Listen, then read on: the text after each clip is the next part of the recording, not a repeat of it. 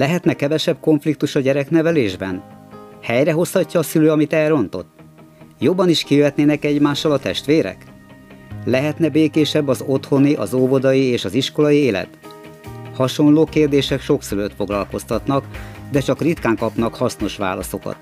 A megoldások itt vannak ebben és a többi podcastban. Üdvözöllek! Novák Ferenc vagyok, tanár, aki szülők és pedagógusok társa a nevelésben. Az a célom, hogy a családi és az iskolai élet méltó legyen az emberhez. Mielőtt elkezdjük a mai témát, javaslom, hogy az adás után iratkozz fel a gyereknevelési levelekre a gyerekneveles.hu oldalon. Így nem maradsz le a gyereknevelésről közzétett gyakorlatias megoldásokról. A pénz nem minden, különösen ha figyelembe vesszük, mennyi szellemi és érzelmi érték jött már létre az emberiség története alatt. A mai hangjegyzet címe mégis a takarékosság szerepe a gyereknevelésben. A témára az ad alkalmat, hogy vendégem Horváth Attila pénztervezési szakértő, aki az amerikai Egyesült Államokban él, de pár hétig most itthon tartózkodik.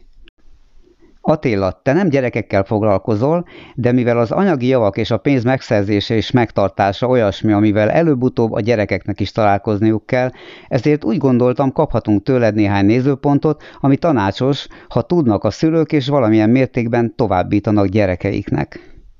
Első kérdésem az, hogyan látod, mennyire tudatosak a magyar családok a pénzzel kapcsolatban, és van-e érezhető különbség a magyarok és az amerikaiak között ebben a tekintetben? Szervusz Feri, először is köszöntöm én is a hallgatókat, és köszönöm szépen a meghívást. Válaszolva a kérdésre, én azt látom, hogy sajnos nem túl tudatosak sem a magyar családok, sem az amerikai családok a pénz tekintetében, vagy bármilyen formában is a pénzzel kapcsolatban. Én nem nagyon látok különbséget köztük, hogy esetleg valamelyik is jobban csinálná, mind a két esetben sajnos van mit tanulniuk. Én két dolgot tapasztaltam, mind az amerikai, mind a magyar ügyfeleim között, és az egyik az, hogy amikor sok pénzük van a családoknak, akkor tulajdonképpen azért nem tudatosak a pénzzel kapcsolatban, mivel ők úgy gondolják, hogy nekik van, és nem szükséges tervezni, vagy egyáltalán foglalkozni a pénzügyekkel. A másik pedig az, amikor nem túl sok van nekik, vagy kevés van nekik, és akkor sokszor feladják annak a használatát, vagy a pénzügyekkel való bánásmódot, és pontosan azért nem fordítanak figyelmet a pénzre, mert nekik kevés van, és úgy érzik, hogy nem éri meg ezzel foglalkozni. Őszintén szóval meglepett a válasz, mert azt hittem, hogy van valami különbség közöttünk, mármint hogy az országok között, de akkor ezek szerint nincsen, nem baj, legalább akkor ebben képbe kerültem. Na, nézzük a második témát. Az amerikai családokban mi a jellemző? Hogyan találkoznak a gyerekek a pénzzel, annak értékével, használatával? Hát hadd mondjak erre néhány példát. Az egyik ugye, hogy nagyon sokat járnak étterembe az amerikai családok, viszonylag a fizetéshez képest nem túl drága az étterem, vagy étteremben ebédelni, vagy vacsorázni. Ennek ellenére ők ezt úgy látom, hogy kicsit túlzásba viszik, és emiatt elég sokszor járnak oda gyors éttermekbe, vagy bármilyen más étterembe, és ezáltal túl sokat fordítanak ugye az ilyen kiadásokra. A másik, ahogy találkoznak, és természetesen ezt látják a gyerekek, ezt a példát.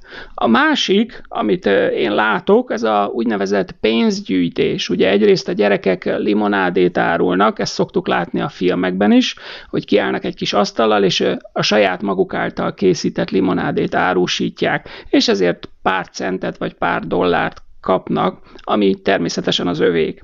A második, hogy ugye látjuk ezt is szintén az amerikai filmekben, és mi is tapasztaljuk, a cserkészek, amikor kekszet árulnak, ugye járnak házról házra, lakásról lakásra, és árusítják a kekszet, és ki tud belőle többet eladni, ugye, és az a zseppénzük, vagy azt ők megtarthatják. És a harmadik, amit én személyesen is láttam, és ugye tapasztaltam, az pedig, hogy a különböző sportágakat, amit végeznek a gyerekek, próbálnak hozzá pénzt gyűjteni, szintén az utcán, a szüleik támogatásával arra, hogy eszközöket, ruhát, vagy bármilyen baseballütőt vásároljanak maguknak, és ezáltal az összegyűjtött pénz szintén az övéké, és akkor ebből meg tudják vásárolni azokat az eszközöket, amik szükségesek. Tehát ez az első, ezt ugye már 6-8-10 10 éves korukban teszik, tehát ez az első példa az, amit látnak, illetve ők maguk tapasztalnak a pénzzel kapcsolatban. Köszönöm. Hát akkor ezek szerint az USA-ban egy kicsit látványosabb az, ahogyan a gyerekek megpróbálnak pénzhez jutni, hogy ne, tehát nem csak a zseppénz, hanem azon kívül, hogy, hogy hogyan hozzá tudnak jutni a, a lehetőségek kibővítéséhez. Menjünk tovább, és nézzük meg, mert bizonyára ismersz olyan sikertörténeteket, amikor valaki szegény környezetből érkezve ér el nagy anyagi sikert, és szerinted mi a nehezebb egy gyereknek? Megtartani a szülei által létrehozott vagyont, vagy szerényebb helyzetből növelni a jólétet? Elsőként engedd meg, hogy elmeséljek neked egy történetet, amit a barátaink családjában történt meg, mégpedig azt, hogy a tíz éves gyermeknek vásároltak karácsonyra, kapott ajándékba egy iPad-et, ugye, ami most mostanában elég nagy divat. Ez körülbelül ez az iPad 300-350 dollár értékkel bír. És hát ő játszott vele, és még aznap annyira jól játszott vele, vagy olyan ügyesen játszott vele sajnos, hogy elejtette, amitől összetört az iPadnek a képernyője. És mondta neki az anyukája, hogy hát te törted össze, úgyhogy neked kell kifizetni ennek a javítását. Tudni kell hozzá, hogy ennek az iPadnek a képernyőinek a javítása 120 dollárba került, tehát körülbelül az értékének majdnem 30%-át is elérte. És hát ezt az ő zseppénzéből kellett kifizetni, volt ennyi zseppénze neki, tehát ebből a zseppénzből ki is fizették a javítását, és ennek az lett az eredménye, hogy azóta ez a fiú ugye mindent megtesz azért, hogy több zseppénzt gyűjtsön össze, nagyon fogja a pénzét a szó jó értelmében, és szeret dolgozni, szeret olyan munkákat elvállalni, amivel ő értéket tud teremteni, és ezáltal pénzt tud érte kapni, és nagyon tudatosan kezdett el működni a pénzügyekkel kapcsolatban. Tehát én azt gondolom, hogy ebből a szempontból ez egy jó tanítás volt neki, hogyha egyszer ő tette tönkre, vagy ő által került ö, problémába az iPad, akkor neki kellett azt kifizetni, és ez nagyon hasznos volt számára. De válaszolva a kérdésedre, szerintem az a fontos, hogy mit látnak a gyerekek, mit tapasztalnak a gyerekek a szülőktől, és milyen tudásuk van nekik a pénzzel kapcsolatban. Ha jó példát látnak, szerintem azt fogják követni, és ők is azt fogják alkalmazni az életben. Köszönöm. Hát a jó példa az elég gyakran szóba kerül itt a gyereknevelés podcastokban, mert szinte, szinte mindennel kapcsolatban elmondhatjuk, hogy bármilyen lelkére beszélésnél vagy, vagy tanításnál többet ér a jó példa. Szerinted kikre jellemzőbb inkább a takarékosság? Akiknek eleve sok pénze van, vagy akiknek kevesebb? És mit mondanál azoknak, akik azért nem takarékoskodnak, mert olyan keveset keresnek, hogy úgy vélik, abból nem is érdemes félretenni. Itt most nem feltétlenül csak a gyerekekre gondolok, hát nyilván, nyilván most pontosan a jó példa miatt, az, az egyáltalán nem mindegy, hogy a szülők hogyan állnak ehhez a kérdéshez. Az én tapasztalatom az, hogy teljesen független az anyagi helyzettől, hogy kikre jellemzőbb a takarékosság.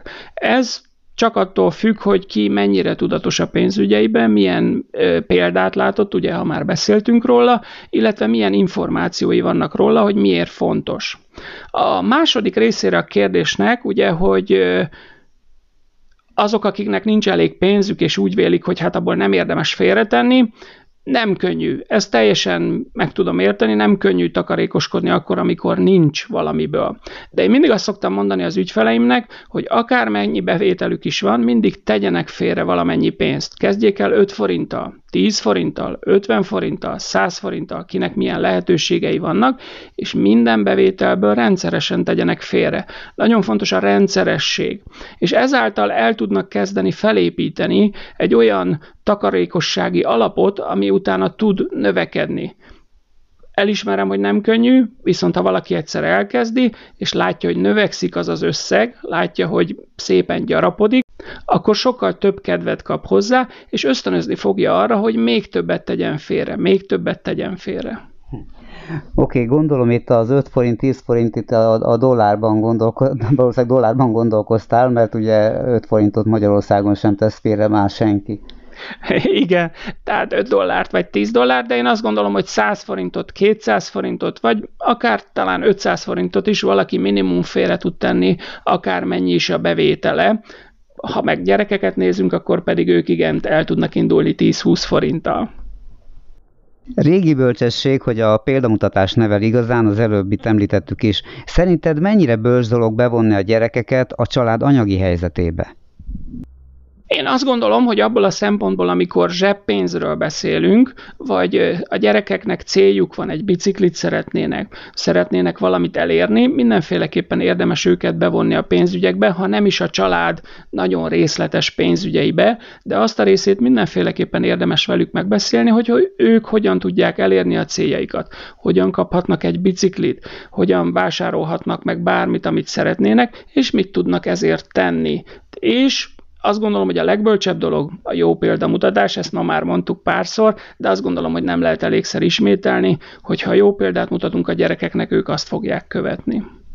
Ha mondjuk egy család nehéz anyagi helyzetbe kerül, tehát mondjuk csökken a jövedelme a szülőknek, vagy valaki munkanélküli lesz, ezt elmondanád a, a gyerekeknek a szülők helyében?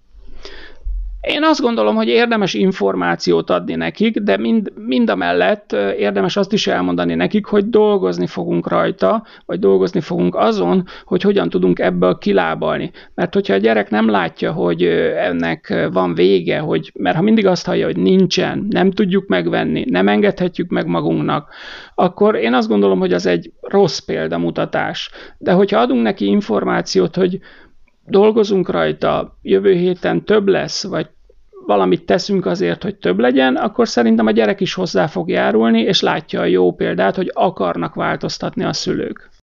Köszönöm. Ha a szülők sokat dolgoznak azért, hogy könnyebben megéljen a család, akkor kevesebb idejük lesz a gyereknevelésre. Ez persze az adórendszerek igazságtalanságából is következik, de jó kérdésre rávilágít. Hol húzódjon a határ a termelésünk, a bevételszerzésünk növelése, valamint a takarékosság növelése között? Biztosan nem könnyű fenntartani az egyensúlyt, de én azt gondolom, hogy mind a három fontos dolog. Ugye a termelés legfőképpen azért, mert az biztosítja a jövedelmünket, az alapjövedelmünket, a bevételünket, az biztosítja a jelenünket, hogy a család túl tudjon élni, vagy ki tudja fizetni a számlákat. Emellett, ahogy már beszéltünk is róla, a takarékosság pedig azért fontos, mert az biztosítja a jövőnket, az biztosítja azt, hogy el tudjuk érni a céljainkat, legyenek azok rövid távú célok, vagy akár hosszú távú célok. Legyenek azok olcsó célok, vagy drága célok. Minden célhoz manapság már pénzre van szükség ahhoz, hogy el tudjuk érni, és emiatt fontos a takarékosság, vagy fontos, hogy félretegyünk pénzt.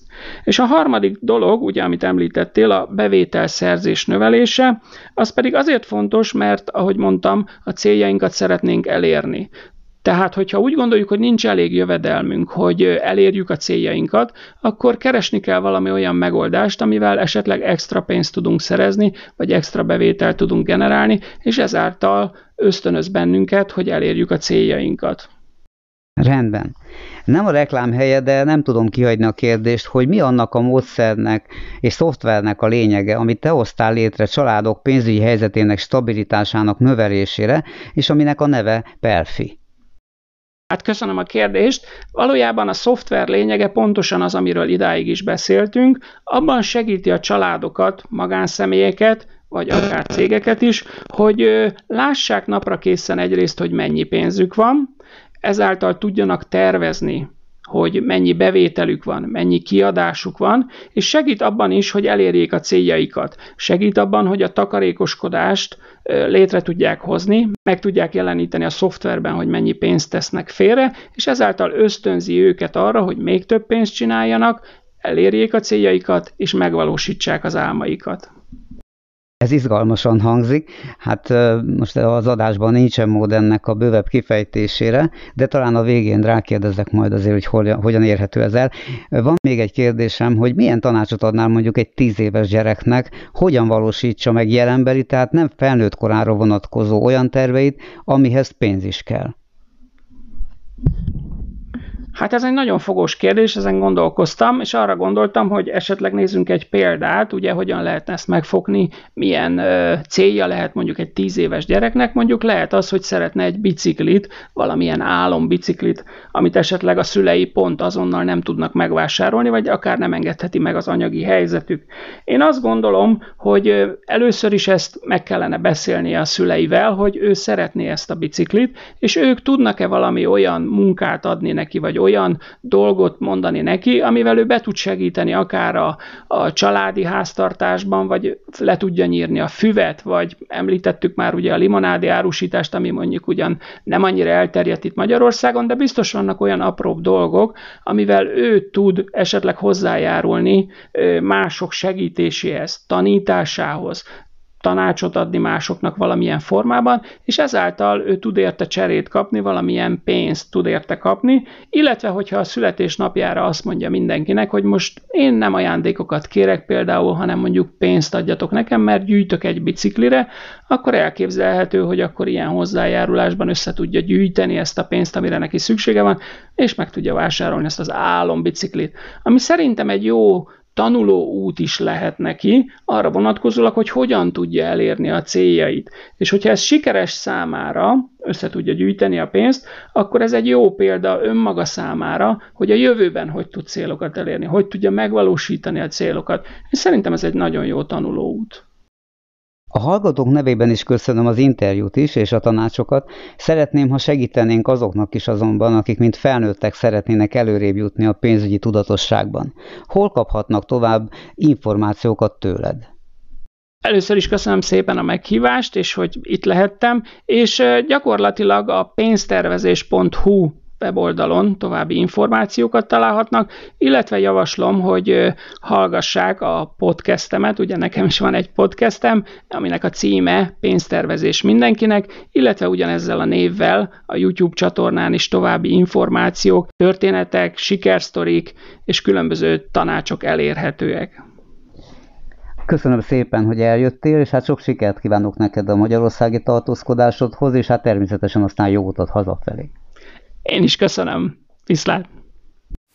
Ha szeretnél továbbra is kapcsolatban maradni a gyereknevelés működő eszközeivel, akkor iratkozz fel a gyereknevelés podcast csatornámra. A gyereknevelési leveleket is megkaphatod rendszeresen. Ezek olyan írásokat is tartalmaznak, amelyek nem találhatók meg az interneten. A levelekre a gyerekneveles.hu oldalon iratkozhatsz fel, és ott írhatsz is közvetlenül nekem. Viszont hallásra a következő adásban.